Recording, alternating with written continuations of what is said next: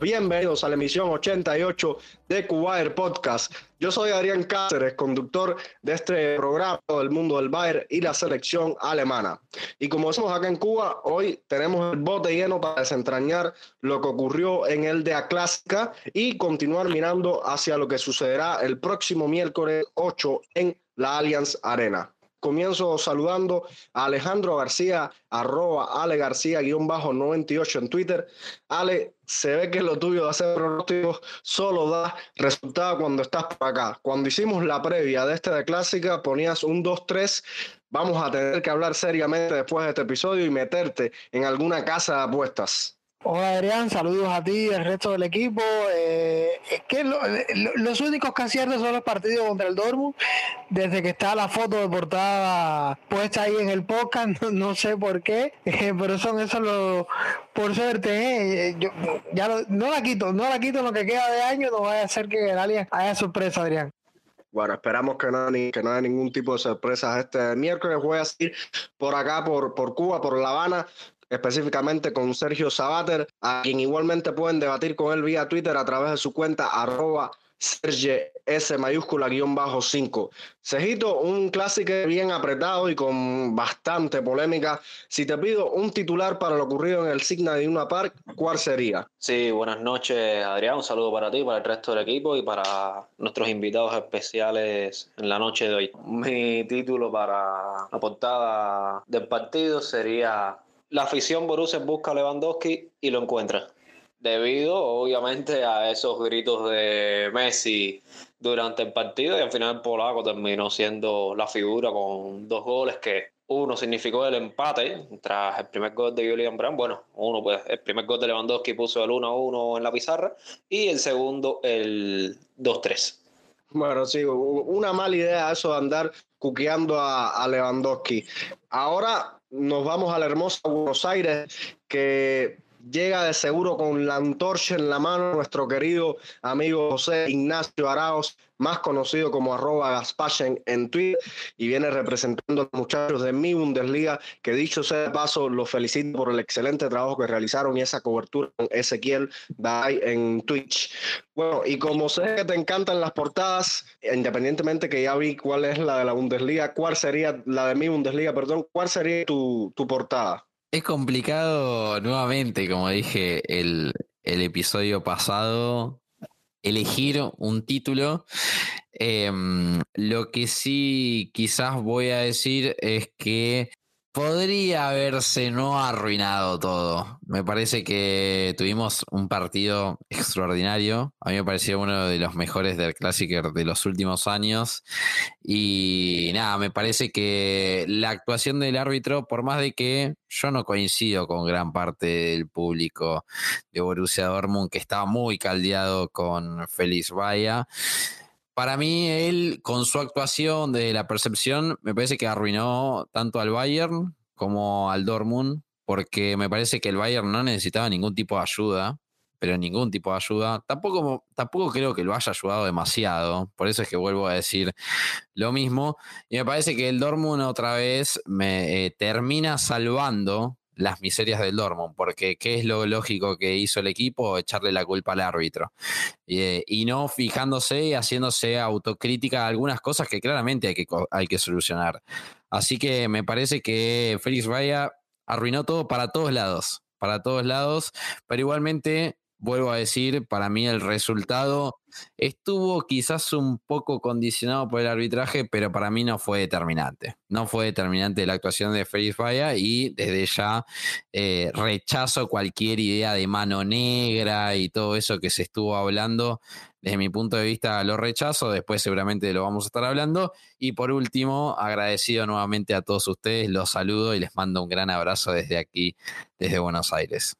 No, amigo, las gracias, las gracias a ti por, por permitirnos contar con tu compañía. Eh, nada más agregar que quisiera dedicarle una pequeña, un pie de página a lo sucedido hoy entre el Borussia Mönchengladbach y el Freiburg. En algún momento lo hablaremos porque una cosa total, no he visto resumen ni nada, pero no inexplicable totalmente.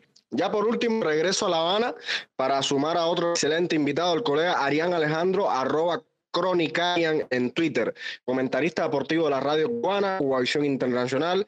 Además, posee un excelente podcast aficionado al FC Barcelona, pero sobre todo un gran aficionado a los deportes. Arián, bienvenido amigo por primera vez acá, así que para que te estrenes dejándonos tu titular sobre este clásico alemán. Bueno, Adrián, el saludo para ti, el resto de todos los buenos amigos que estamos en este excelente podcast dedicado al Bayern, pero que toca siempre también temas más allá del fútbol, por cierto. Eh, como que se ha revelado en este podcast un secreto bien guardado del equipo el que sigo, el club que sigo desde niño, desde joven. Está bien, mm, eso mérito se lo, se lo llevaron ustedes. Mi titular muy sencillo. Y al final, pausa de tres puntos, otra vez el Bayern. Así de sencillo.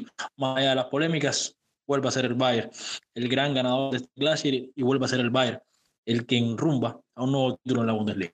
Gracias, Arián, por, por tu titular, bastante interesante también. Creo que eso eh, refleja mucho el sentido de, los bávaros, que también, pese a un partido que quisieron, no, fue el mejor del mundo, pero bueno, se terminó llevando los tres puntos a casa. Antes de seguir, les voy a compartir también mi cuenta en Twitter, arroba adrián-c1992, y por supuesto la cuenta del programa, arroba Podcast, por donde pueden seguirnos e interactuar con nuestro equipo. Además, si les gusta lo que hacemos, pueden suscribirse al podcast por la plataforma en la que nos escuchan normalmente, ya sea por iVoox, Spotify, Google Podcast, Apple Podcast o Amazon Music. Déjenos sus comentarios, su like, siempre vamos a estar agradecidos con el feedback. En este primer tema del programa nos toca hablar sobre el partidazo de la jornada sabatina en Bundesliga. El segundo de la tabla recibía el campeón y líder Bayern Múnich victoria sufrida y partido, digamos que, que, raro, lleno de errores y de muchos goles para hacerlo un poco más vibrante. Ale, cuáles fueron las claves de la contención en Dortmund en la Signa Guiduna Park, conforme con el juego, porque de seguro por la victoria vas a estar, pero no sé si tanto con, con la actuación del equipo.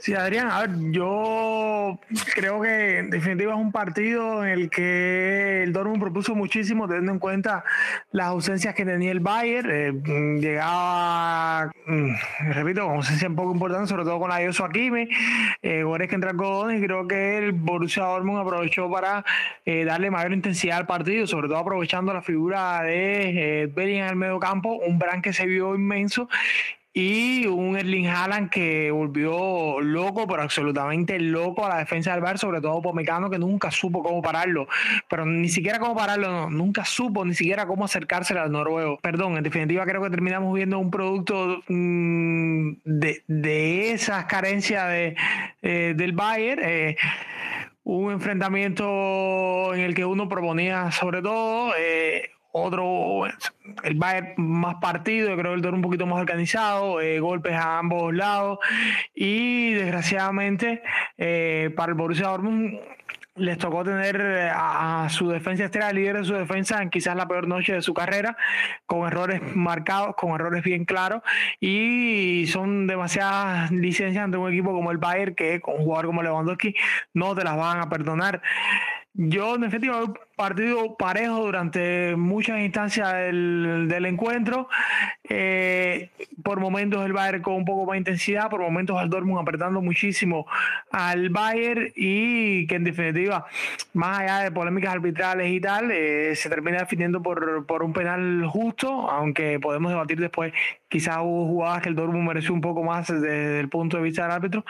Y, creo que eso es lo que viene dando al traste con, con el resultado.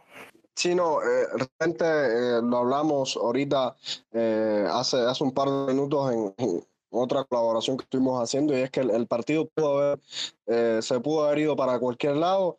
Lamentablemente para nuestro amigo José no, no fueron tres puntos para, para los locales, pero bueno, José, me voy a seguir contigo porque la palabra robo está el ambiente de esta edición del clásico alemán y hoy salió la DFB en defensa de Suer diciendo que Haaland estaba adelantado en la jugada entre Royce y, Lucas. No sé qué piensas, pero para mí es bastante raro que esto suceda.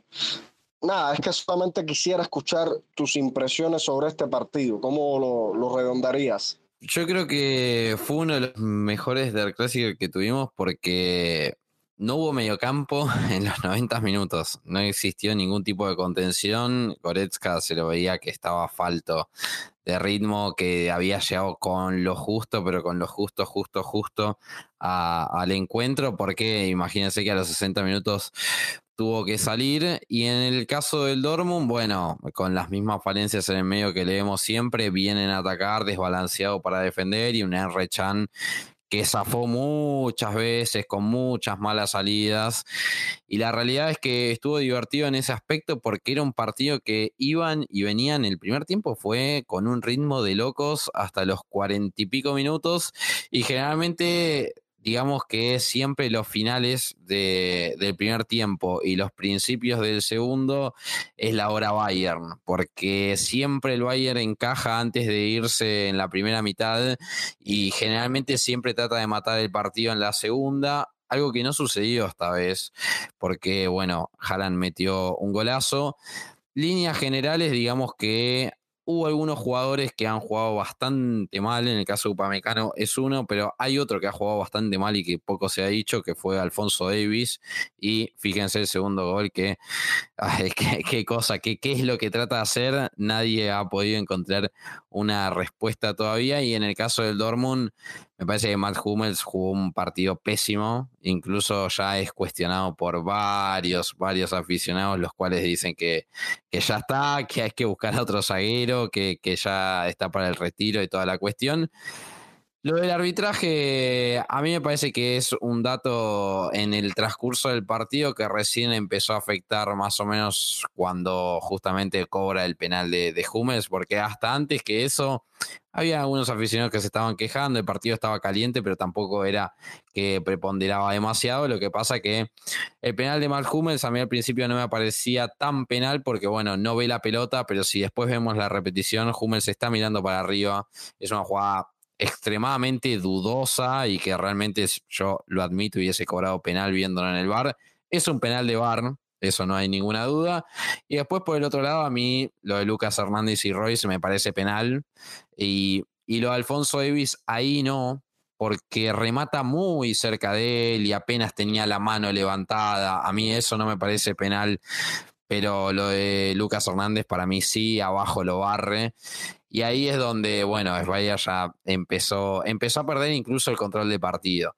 Pero en líneas generales, yo lo que, lo que digo es que el Dortmund se vuelve a caer ante la adversidad cuando Lewandowski marca el gol y no puede reponerse ante eso. Jugaron 20 minutos más, tuvimos 10 eh, minutos de, de, adición y el Dortmund parecía hasta desganado. Es cierto que el impacto sufre, lo sufrís porque querías ganar el partido y toda la cuestión, pero para mí el resultado debería haber sido un 2-2. Pero bueno, nada, después están en los detalles donde uno tiene un poco más de jerarquía que el otro. Y eso al fin y al cabo siempre termina pesando. La lástima es justamente eso, que, que vaya digamos que arruinó un poco manchó todo un poco, porque para mí el Bayern no jugó un gran partido, pero bueno, el Dortmund regala dos goles y bueno, cuando uno regala goles, por más de que el rival no juega muy bien, eh, digamos como diríamos por aquí, te la tienes que bancar. Eh, es así, cuando tienes una defensa que es tan floja y que en cualquier momento te puede regalar un gol como fue el primero, y bueno, eh, lo lamento muchísimo, puede ser una luz en el ataque, pero eh, los equipos no solamente se juegan con delanteros, y creo que ahí pasó lo más importante, me parece que las dos defensas sufrieron mucho, pero bueno, el partido se termina destrabando con un penal que sí fue penal, porque el de Hummel sí fue penal, pero bueno, queda esa mancha del de Lucas y, bueno, y el mal manejo que tuvo Esbaya durante todo, durante todo, todo, todo el del Classicer. Pero yo vuelvo a decir, me parece que eh, no debería ser el foco de análisis cuando vemos el juego. El foco de análisis debería ser lo que vemos de los jugadores. Después lo que pasa con el árbitro bueno, ya es otra historia. Y niego totalmente lo de la mano negra porque para mí, ya lo dijo Ezequiel Daray, consigo, coincido con su mirada. No hay peor cosa para el Bayern que lo ayude en los arbitrajes. Y no hay peor cosa para la Bundesliga que siga saliendo campeón el Bayern. Imagínense siempre que es lo que le critican, que el Bayern gana siempre, que el Bayern gana siempre, que el Bayern gana siempre. Imagínense si la DFB va a armar todo un circo para ayudar al Bayern desde los arbitrajes. Yo esa idea la rechazo totalmente porque no tiene ningún sentido y con esto sí termino. Si creemos que los partidos están arreglados, no miremos más nada. Es tan simple como eso. Si creemos que hay una mano negra por detrás, apaguemos el televisor y listo. ¿Para qué vamos a seguir apostando? ¿Para qué nos vamos a seguir emocionando si creemos que está todo, está todo arreglado? Por eso es que justamente yo rechazo esta idea de, la mano negra y toda la cuestión. Para mí es Vaya es un pésimo árbitro, lo vengo diciendo hace un montón de tiempo. Y bueno, acá justamente se vio eso increíble que siendo como son los alemanes ha permitido que este árbitro vaya, o sea, hablando de, todo lo que ha salido a la luz tras este, tras este, eh, tras esta actuación del, del referí, pero, pero nada, José, yo me quedo con eso que dijiste también, o sea, sé que eres un hincha amoroso de, del equipo de Borussia Dortmund y que lógicamente siempre vas a ser muy autocríticos con él, y es verdad que Bayern no jugó un partido genial, pero cuando, o sea, eh, cuando le regalas goles al mejor equipo de Alemania, uno de los mejores equipos del mundo, y ese tipo de concesiones tienes casi un 90-80% de posibilidades de fracasar más allá de lo que pueda suceder con el árbitro. Cejito, voy contigo, par de cositas. Primero, me pareció ver que en ataque el más flojo fue tu ahijado, Leroy Sané, que dicho sea de paso fue el primer cambio. Y también, ¿qué te parece el otro duelo que, que lo vuelve a ganar el polaco, el noruego? Otro pulsito a favor de Lewandowski, motivado tras esa gala del balón de oro del lunes, bien hay que decir que, que Haaland no estaba para jugar eh, evidentemente los 90 minutos. Sí, bueno, respecto a Sané, creo que sí, fue un partido bastante flojo, aunque tuvo sus destellos en los que dejó, creo, jugadas muy, muy, muy claras, como las de Kingsley Coman, que termina atajando Gregor Cobel. Creo que Sané está pidiendo a gritos un descanso los últimos partidos. De hecho, ante el Arminia Bielefeld no tuvo un gran partido, ante el Augsburg tampoco. Aunque bueno, contra la Arminia terminó siendo quien definió el encuentro. Creo que es hora de que Nagelsmann le dé descanso. De hecho, para mí no debería abrir titular contra el Barcelona. Yo ese partido lo abriría con Coman y Nabri o Musiala, no sé, no sé. Vamos a ver qué hace, qué se inventa Nagelsmann para el 11 inicial para ese partido. Y a esto estaremos comentando más adelante. Respecto a al duelo entre Lewandowski y Haaland, bueno, desde que Haaland llegó al Dortmund aún no ha podido vencer al Bayern. Sí, echamos, rebobinamos hacia atrás. El primer encuentro fue el 1 0 aquel con ese golazo de Joshua Kimmich. Luego en la Supercopa, eh, ese partido 3 a 2 que una vez más vuelve a definir Kimmich, esta vez con una asistencia de Robert Lewandowski. Luego los partidos de liga, gana el Bayern 3 a 2 el primero. 4 a 2 el segundo, ahora esta temporada en la Supercopa gana el Bayern 3-1 con Lewandowski como figura y ahora nuevamente en el clásico de liga y ya no es solo no es solamente, antes uno decía no, porque cuando van al Allianz Arena eh, les cae peso encima, no se sabe si es que se ponen nerviosos, el tema de la afición, ya no es solo eso, ya es que va, va al Signal y una Park y gana también. Gana los dos partidos. Bayern lleva ya tres años consecutivos. Bueno, no sé, todavía no hemos visto qué pase en. Bueno, no, ya Bayern no está en la vocal y el próximo partido es en el Allianz. Pero bueno, esta temporada Bayern jugó dos partidos en el Signal y una Park y los dos los ganó. El año pasado igual y el anterior ganó en el Signal y una Park, ganó en el Allianz.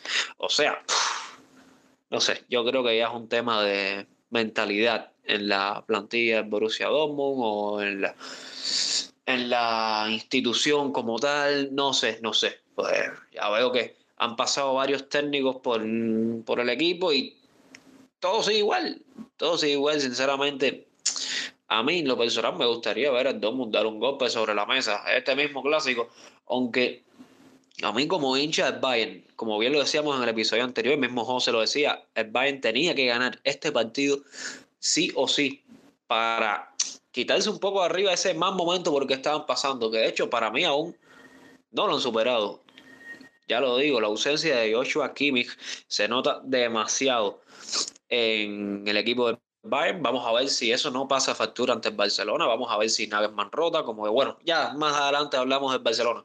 Eh, volviendo al Bayern, creo que bueno, este tema con el Dortmund empieza a preocupar. Yo, sinceramente, a mí como tal, no, como bien decía, pero al aficionado del fútbol alemán, al aficionado del fútbol, lo que quiere ver es pelea en la Bundesliga, quiere ver una Bundesliga reñida hasta el final Aunque bueno, eso ya lo vimos en, con Nico Kovac, que todo se definió en la última jornada, pero igual terminó ganando el Bayern. El aficionado del fútbol quiere ver a Dortmund venciendo al Bayern, o al Leipzig, o a los equipos que se disputan el primer lugar de la Bundesliga. Y eso no ocurre, no ocurre. El Bayern es infinitamente superior. Y cuando vemos a equipos como estos que tienen una plantilla que decimos, este año sí, el Leipzig puede hacer fuerza, y mira el Leipzig cómo está. Acaban de despedir a Jesse March. Este año Dortmund sí hace fuerza, o sea, eso lo dijimos el año pasado y al final fue en vano. Este año el Dortmund se fuerza, bueno, estuvieron con puntos, ya están a cuatro. Vamos a ver cómo termina el asunto. Pero sinceramente creo que mientras Haaland sigue en el Dortmund y Lewandowski sigue en el Bayern, eh, el duelo va a seguir por el mismo rumbo que va. Esto viene siendo el eterno debate mientras el Bayern siga ganando eh, la Bundesliga año tras año. Por un lado está el hincha del, fútbol, el que ama el deporte y que quiere ver la competitividad, y por otro están simplemente los detractores del Bayern. Pero bueno, vamos a, seguir con nuestro, con nuestro querido Arián Alejandro. Y, y Arián, yo te pregunto, quizás desde tu perspectiva, vamos a decir un poco más desde afuera de la Bundesliga, como aficionado neutral, eh, ¿Cómo viste este, este partido, este, este de, la Classic, de Classicer? ¿Qué te pareció? Y, y queda en desliga, ¿no? Me imagino que lo ves así. ¿O crees que este colchón de cuatro puntos ya como que inclina mucho la balanza en favor del Bayern? Bueno, Adrián, mirándolo fuera de la Bundesliga, me quedo con. Es que me tengo que quedar con, con muchos comentarios de, de, todo lo que se ha dicho ya.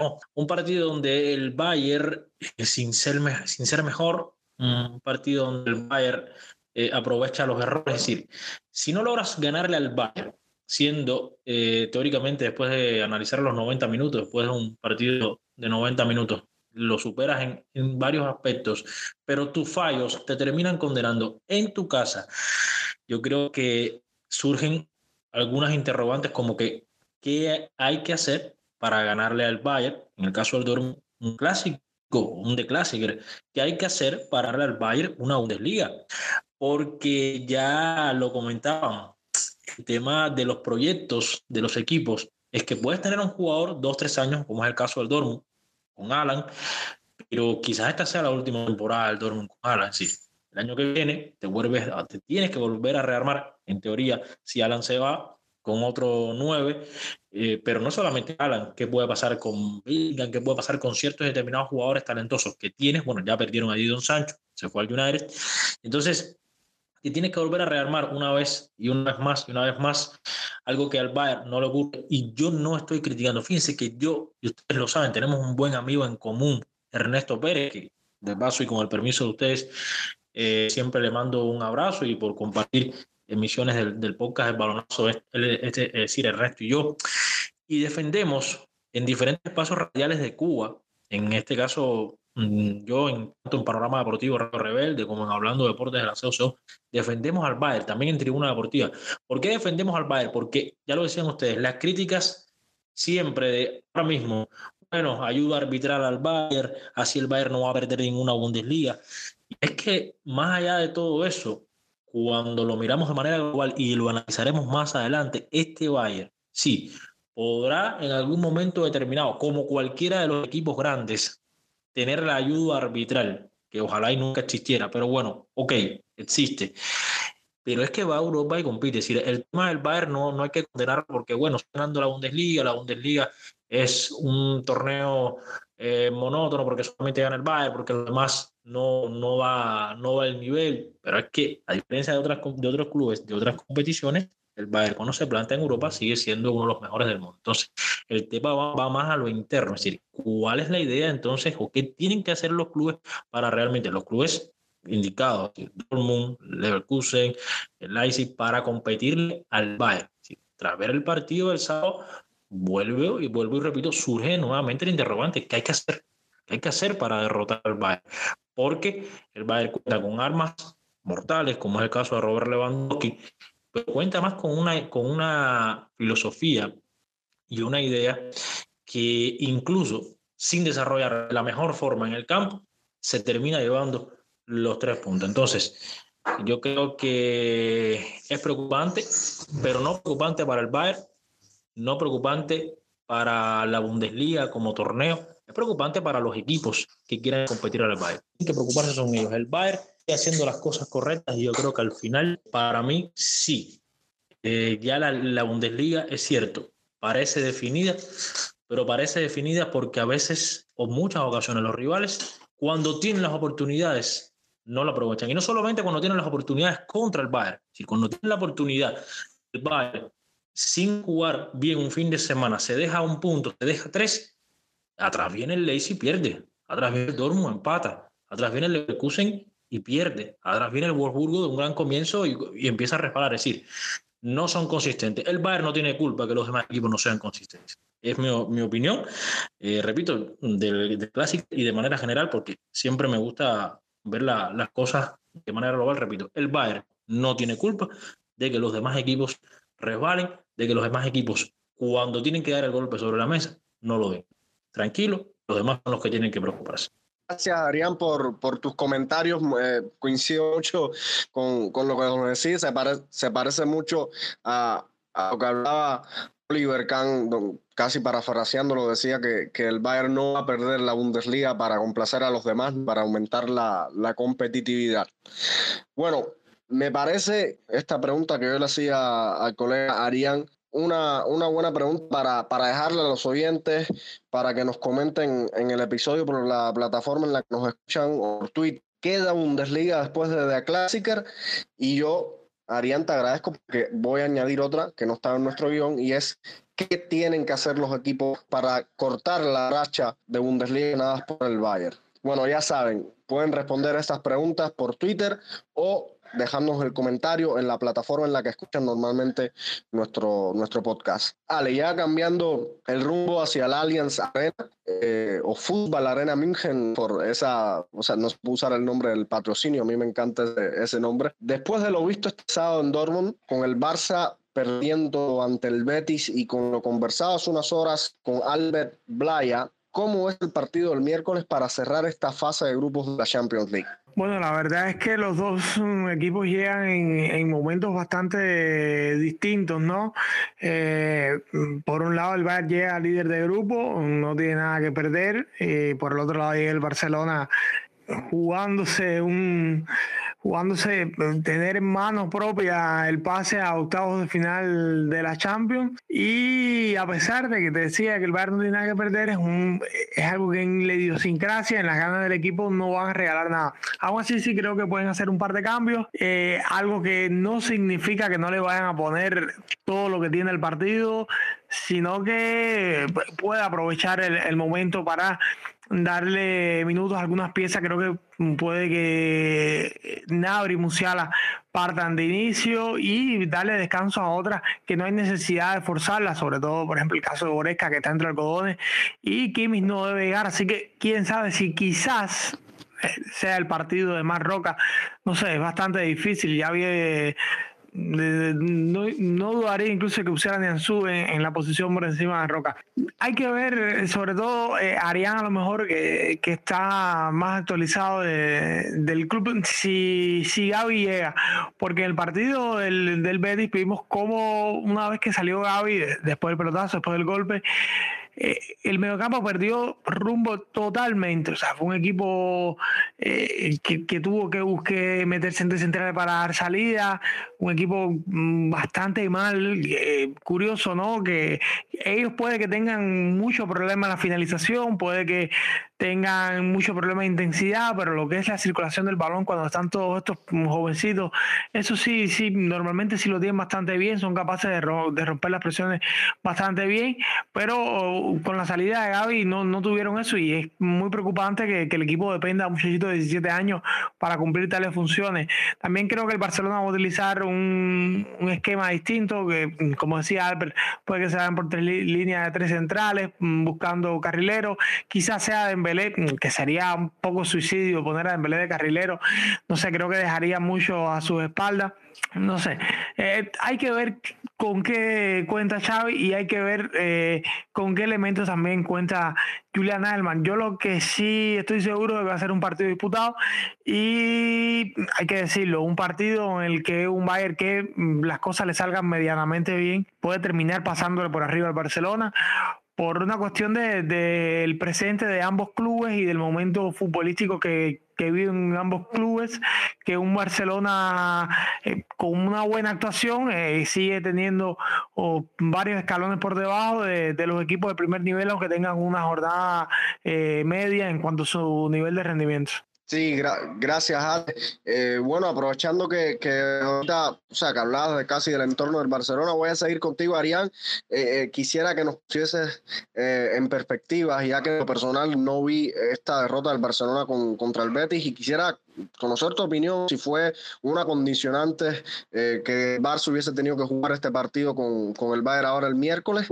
igual, obviamente puedes comentarnos qué novedades hay en el, en el equipo catalán hasta este minuto y qué alineación piensas que va a colocar Xavi en la Fútbol Arena München. Bueno, Adrián, eh, respondiendo a tu pregunta, también lo que decía Ale de, del tema de Gaby, bueno, las últimas informaciones que de Gaby es que entrenó, entrenó eh, sin dificultades, después que tuvo que abandonar el partido ayer, pasó por el, por el hospital, pero bueno, todo es estar bien con este joven de 17 años, pero este es uno de los puntos, Ale lo decía, es preocupante que, el Barça tenga que depender de un niño de 17 años como Gaby.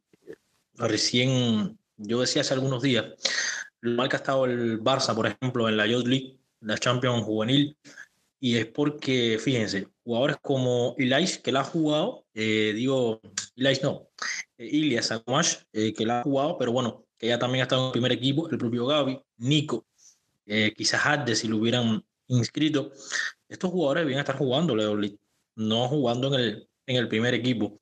Y es eh, eh, la realidad de, un club que se ha visto abocado a violentar eh, a ciertas figuras para encontrar ilusión, por un lado, para dar ese aparente golpe del canterano y porque no ha tenido las soluciones o no ha encontrado las soluciones en los jugadores que han llegado en el mercado, sea de manera libre, de manera gratis, que era prácticamente la única vía. El Barça, que sabe que económicamente no está para pagar absolutamente nada. A mí me sorprende que salgan noticias como que 40 millones por Ferran Torres o que se negocia con Adiyemi, el alemán del Salzburgo. Si yo digo, bueno, a todos estos clubes algo tendrás que pagarlo.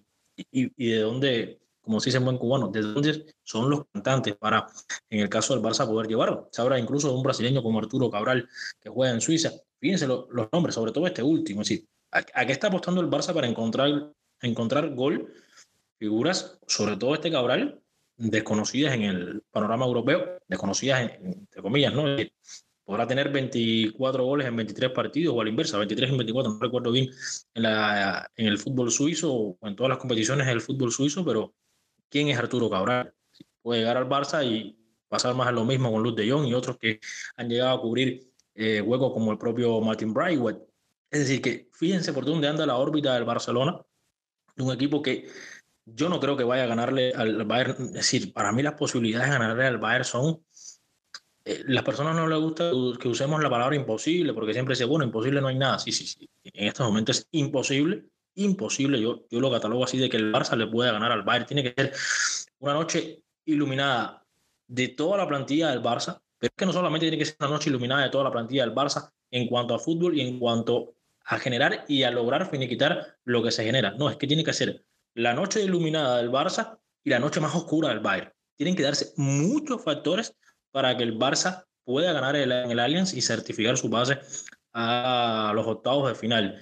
La tuvo en su mano, es decir, de manera directa con el Benfica, cuando empatas ese juego con el Benfica, incluso. Eh, que última jugada, fue que todo el mundo dijo, ¿cómo es posible para hundir al rival, pero bien.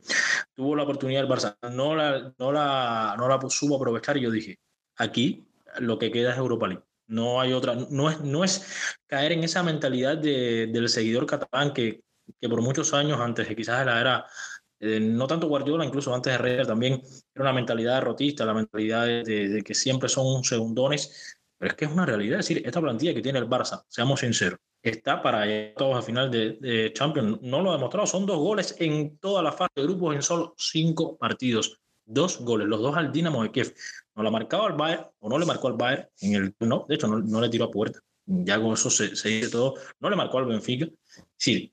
Entonces, por ahí pasa una de las claves. Pudiera entrar Dembélé mm, como titular, como una de las grandes eh, novedades, porque en el caso de Arde no puede jugar. Ya se conoce que Arde no fue inscrito en la lista B del Barcelona y además al no cumplir los parámetros de, de canterano, es decir, de, de, estar dos años en la cantera, en los últimos, de los últimos cinco, estar dos, no lo cumple porque, porque ya llegó el Hércules esta, esta temporada, no puede estar. Mm, de todas maneras, creo que por esa banda derecha ese extremo derecho debe estar en teoría en Belé. No sé si se arriesgará Xavi después de las declaraciones también que dio de Ansu.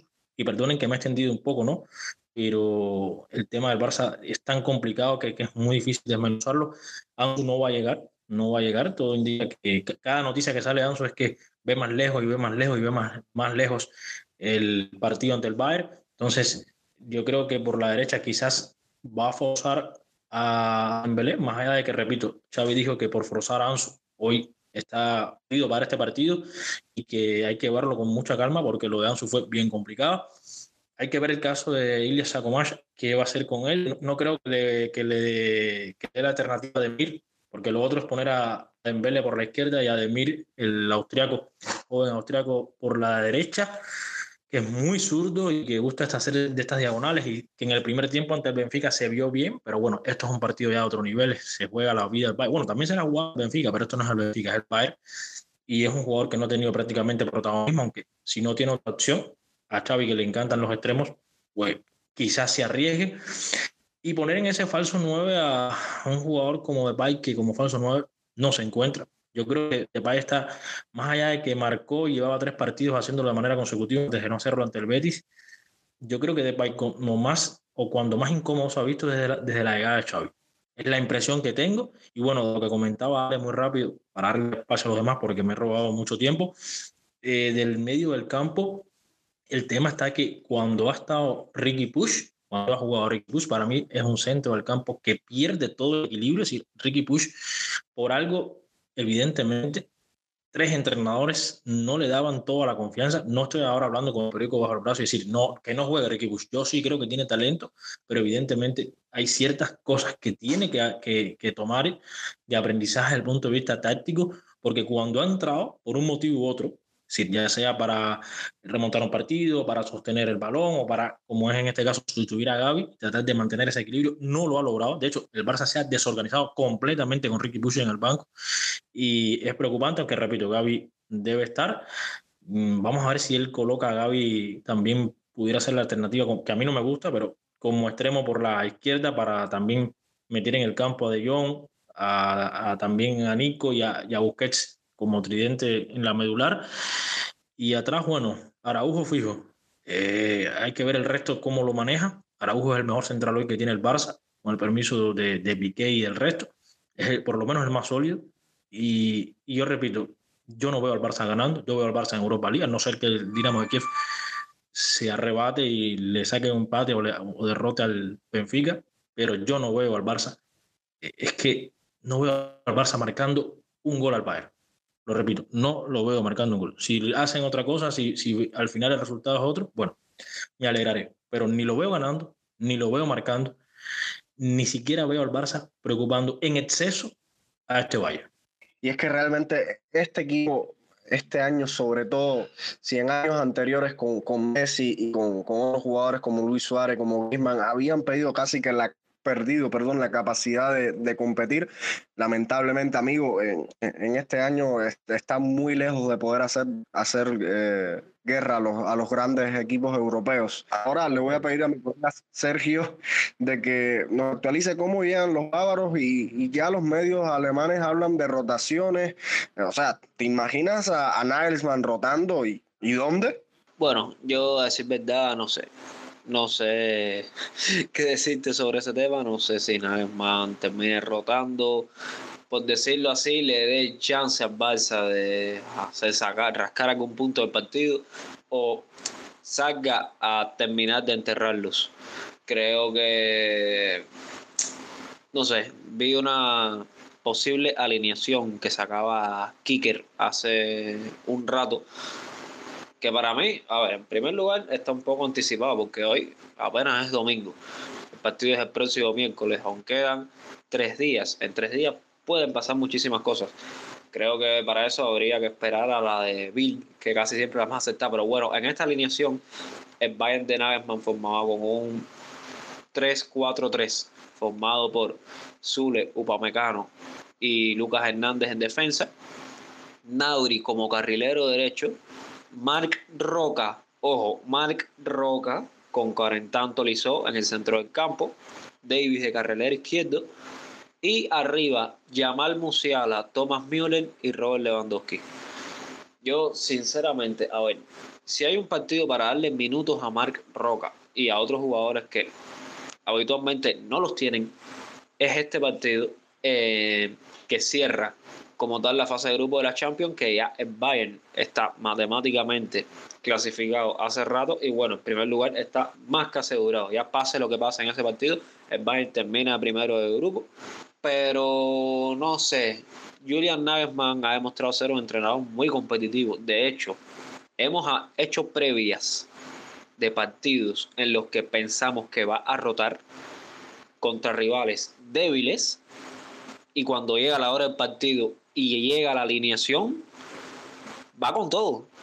No sé, yo a decir verdad, no sé qué pueda hacer Nagelsmann para este partido. Yo, en lo personal, bueno, si vamos a buscar por un lado, creo que va a salir con, no con el 11 de ala, porque bueno, eh, Upamecano durante la temporada ha sido titular inamovible en la plantilla, el héroe Sané también, pero yo en lo personal, como decía anteriormente, creo que es hora de que Upamecano se tome un descanso. Niklas Zule lo ha venido haciendo muy bien durante la temporada. No ha tenido muchos minutos ahora luego de que regresó de esa ausencia debido a, al COVID creo que, bueno, para mí en ese partido Zule debe ser titular en el centro de la defensa junto a Lucas Hernández, con Pavar y Alfonso Davis por, por bandas, León Goretzka junto a Tolizó en la bancuerna de contención. Y arriba el otro cambio que haría sería Serge Nabri o Yamal Musiala por Leroy Sané. Müller en la media punta, Coman por derecha y Lewandowski arriba digo que cambia Sané debido a que Sané ha jugado demasiados partidos esta temporada. Sabemos lo desgastante que es el trabajo de un extremo. Y Sané, como decía ahorita, necesita descansar. Necesita descansar. Ha jugado muchos partidos, jugó con la selección alemana, ha jugado casi todo con el Bayern. Eh, en caso de que el partido requiera, bueno, sí, que entre, no sé, en un minuto 75, un minuto 80, a ver si puede hacer algo. Pero no sé, creo que es un partido para darle descanso a Sané, para darle descanso a Upamecano, que como ya hemos dicho, Upamecano es un central que ha demostrado ser muy irregular. Un día te juega como Franz Beckenbauer, el otro día te juega, no sé, como Alaba y Guatén el año pasado, que estuvieron a un nivel muy bajo, así mismo, salud Upamecano. Entonces algo es incierto, no sabes, estás alineando semana tras semana un jugador que no sabe si ese día te va a rendir bien o te va a embarcar el partido. Entonces creo que si Nagelsmann va a buscar la victoria, va a sacar al Barça ya completamente de Champions, bueno, Upamecano es el primer paso que debe dar, es el primer cambio que tiene que hacer en el 11 inicial. Así que bueno, veremos cuando ve el partido qué lado gana, si el lado de la rotación o el de salir con todos y enterrar al Barça. y veremos, y veremos si, si Upamecano, si Upamecano juega y, y como que te, te, retrata. Vamos a ver qué, qué pasa. No, eso también, eso también. Siempre es una opción. De hecho, Upamecano jugó muy buen partido en la primera ronda. Pero bueno, vimos ayer un partido pésimo Upamecano contra un Dortmund al mismo Dortmund que enfrentó en la Supercopa de Alemania en agosto y fue para mí el hombre del partido. Contra el mismo Dortmund, contra el mismo delantero centro, Erling Haaland. Upamecano en el partido de Supercopa se echó a Erling Haaland en el bolsillo. Haaland únicamente le ganó la espalda en una acción que Neuer le detiene mano a mano, creo, no recuerdo, no recuerdo bien, pero le ganó la espalda una sola vez en todo el partido. Durante los 90 minutos estuvo Upamecano ahí tras Haaland y no lo dejaba no lo dejaba hacer nada. Sin embargo, ahora fue un desastre. ¿Quién dice que pase lo mismo?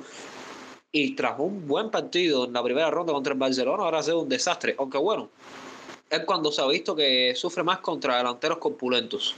Y en el Barcelona, bueno, juega con un falso 9 que es Memphis Depay, así que no creo que le traiga problemas en esto. Y En cuanto a ganarle a las espaldas, pues me gana un defensa que es bastante rápido. No creo que tenga muchos problemas ante un Barcelona, pero igual, igual yo no arriesgaría. En caso de que Nagelsmann quiera sacar los tres puntos, tiene que ir con Niklas Sure. Ah, y destacar también que hace unos días se decía que Joshua Kimmich quería hacer todo lo posible para llegar a ese partido ante el Barça y bueno, hoy lamentablemente salió la noticia de que Kimmich se hará el PCR el próximo miércoles, que es el día que se juega el partido. En caso de que dé negativo, ya comenzará a entrenar el jueves. Así que estaría listo para el partido de liga el fin de semana, pero no para el partido de Champions. O sea que Kimmich sabe ser siguen siendo bajas para el Bayern, Stanisic también.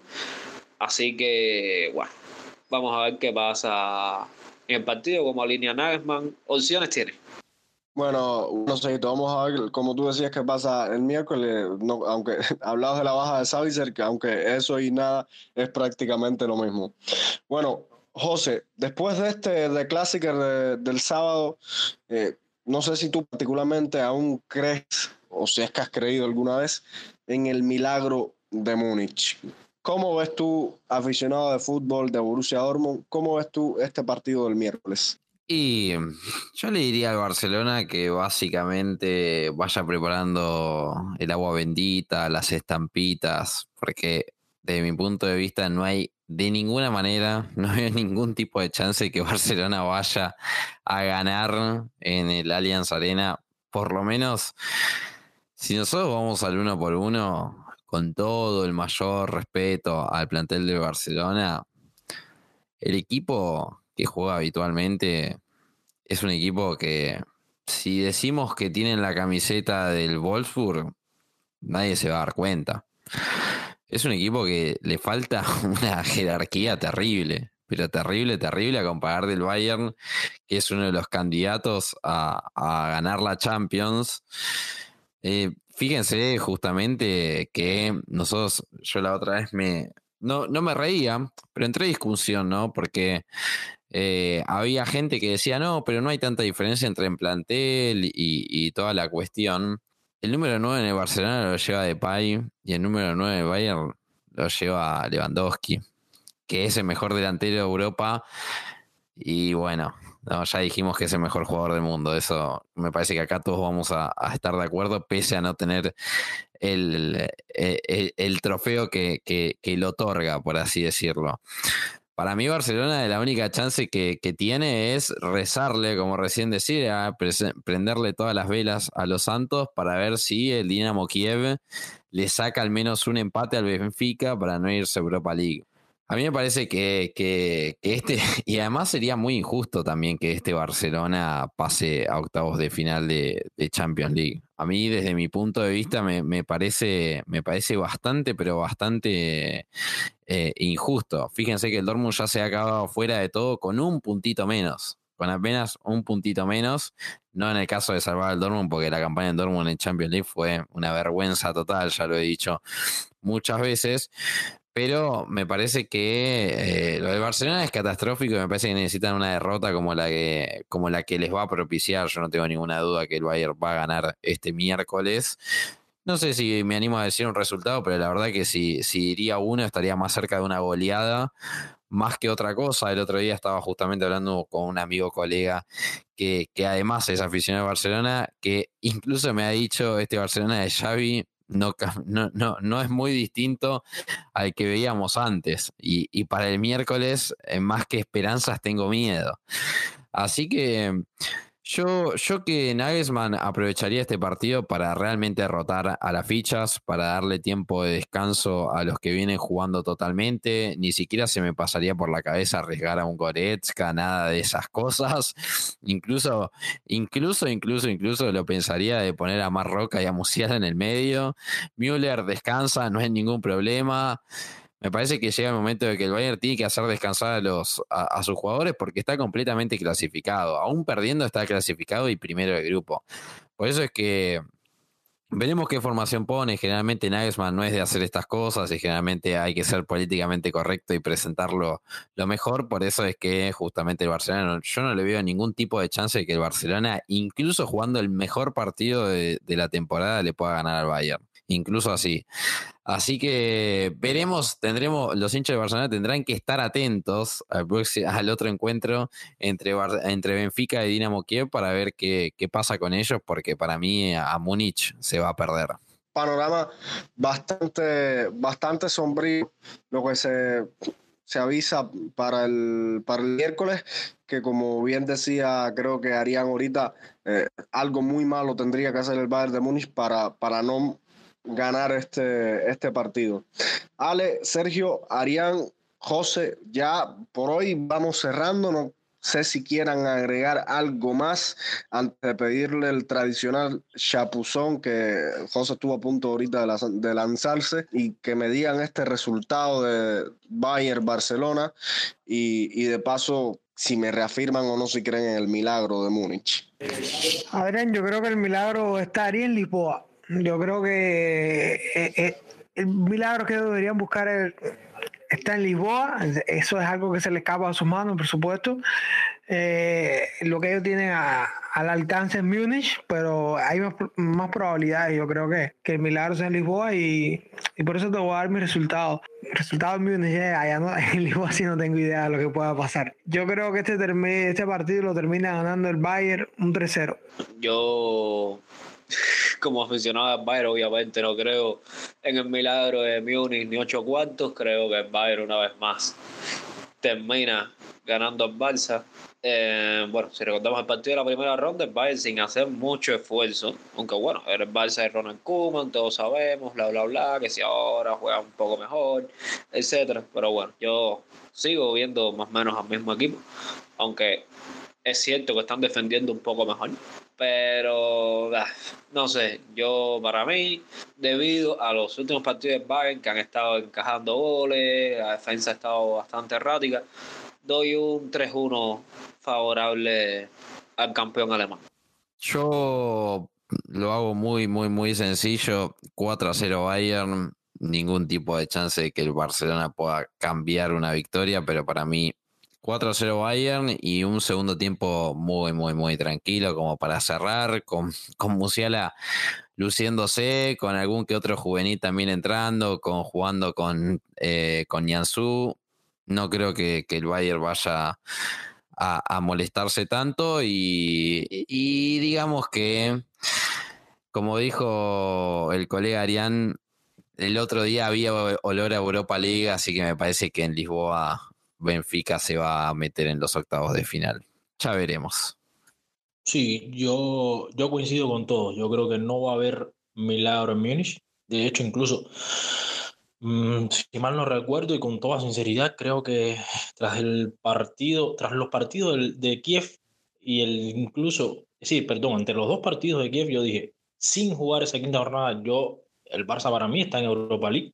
Me reafirmo, no va a haber milagro en Múnich no va a haber gol del Barça en Múnich por mucho que el, que el Bayern esté encajando, por mucho que, el Bayern pueda rotar y que todo esto pueda abrir una ventana a la esperanza mínima, esperanza no de ganar, de anotar un gol, porque si eh, una, gran victoria del Barça es anotarle un gol al Bayern. Ah, fíjense por dónde anda la órbita hoy del Barcelona, del barcelonismo, que, que, que marcarle al Bayern podría ser, sí, caer 2-1, incluso 3-1 para el Barça no sería un desastre, porque además perder es totalmente lo lógico y lo que va a ocurrir.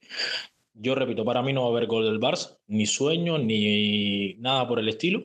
Simplemente un partido que, es, que si fuera posible el Barça quisiera jugar ya el próximo fin de semana en liga y no tener que jugarse ese, ese encuentro. Porque lamentablemente no está para presentarse a un duelo de niños en el mejor sentido y en toda la extensión de la palabra, de niños contra hombres, de proyecto hecho, que es el Bayer, contra algo que vamos a ver en los próximos años si se convierte en realidad lo que ofrecen algunos talentosos de la cantera hoy con, con el Barça, pero no hay proyecto del Barça y hay proyecto del Barça. No hay, no hay sueño posible y quizás si si así lo, lo permite el Bayern, un gol, pues sería lo más que podría aspirar el, el Barcelona. Bueno, con todos estos piscinazos, eh, invitamos también a los oyentes a, a, dejar el suyo sobre este, sobre este partido. Y, y ahora sí, Sergio, Ale, José, eh, se nos acaba el tiempo. Ya de seguro estaremos bien conectados este martes y miércoles viendo las definiciones de fase de grupo de, de la UEFA Champions League. Por lo pronto, les cedo los, los micrófonos por si quieren añadir algo más y despedirse. No, de mi parte agradecer a, a José y a Arián que, que, se pasaran por acá. José es más habitual, pero eh, un gustazo también haber compartido con, con Arián, al menos la primera vez que coincido con él en el espacio. Y bueno, con José ya, ya lo hemos tenido varias ocasiones por acá y siempre se aprende muchísimo con, con José y bueno, por supuesto con ustedes, el equipo de, Cuba del Podcast y espero que el episodio le guste a las demás personas.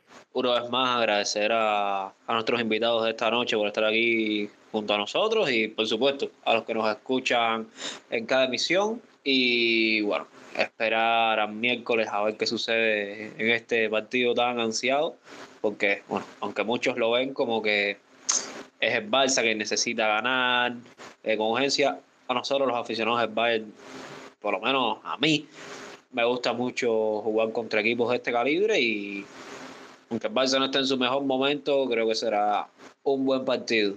Bueno, de mi parte, muchísimas gracias siempre. La verdad que para mí es un placer estar, estar con ustedes. Felicitaciones por la victoria en Der Klassiker, algo que generalmente no se, no se dice entre aficionados, pero felicitaciones. Y no les doy las felicitaciones anticipadas porque, bueno, hay un partido por jugarse, pero este miércoles, ya están dentro de octavos de final, pero este miércoles, digamos que se certifica oficialmente. Y bueno, a los aficionados de Barcelona, nada más que decirles que muchísima suerte. y, la recomendación de, de justamente eh, persignarse antes del partido, así la, derrota no, no es tan dolorosa porque para mí es bastante obvia. Y hablando justamente de, del partido de este miércoles, vamos a estar transmitiendo el partido, vamos a estar comentando, mejor dicho, y relatando el partido del Bayern contra el Barcelona en Twitch. Así que el que se quiera pasar, ya es obvio mi recomendación a nuestras redes sociales, mi Bundesliga en Facebook, en Instagram, en Twitter y en Twitch twitch.tv barra mi Bundesliga. Ahí nos van a ver con Tommy relatando el partido y estén atentos porque seguramente algún que otro aficionado va, va a estar por ahí con nosotros. Así que nada más que eso y les mando un gran abrazo para la isla. No, para mí también ha sido un placer compartir con todos ustedes. Realmente me encanta el mundo podcasts, lo saben, quienes me conocen saben que es un mundo que, que adoro y que bueno, hacía rato estaba por pasarme por acá y al final que, que, un momento, que un momento para hacerlo, un, grandísimo placer. Espero haber estado a la altura de un podcast que tiene realmente un peso tremendo como Cuba Podcast, así que ojalá haya estado a la altura y espero no sea la última vez de la que esté por acá.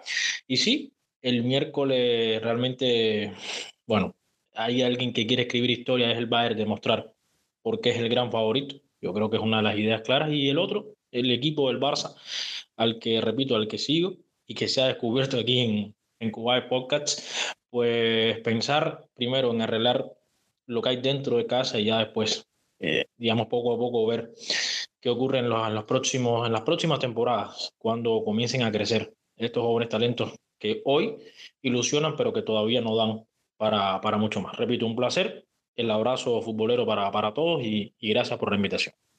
Sí, gracias, Arián. Eh, por supuesto que estuviste a la altura, amigo. Fue un gusto también tenerte por primera vez en nuestro programa eh, y seguro se va, se va a repetir en, en lo adelante. José, tremendo, ya casi parte de esta familia. ¿Y qué decir de mis dos defensas centrales, Ale y Sergio, que siempre están ahí dejando la valla en cero? Fran, por supuesto, el, saludo también ahí detrás de los micros haciendo la magia. Y bueno, ya ahora sí con esto último, yo también me voy despidiendo, como siempre, con la esperanza de que todos nuestros oyentes se mantengan cada semana con nosotros por la plataforma en la que normalmente nos escuchan. Y como siempre les digo también al final, mía san mía y hasta la próxima.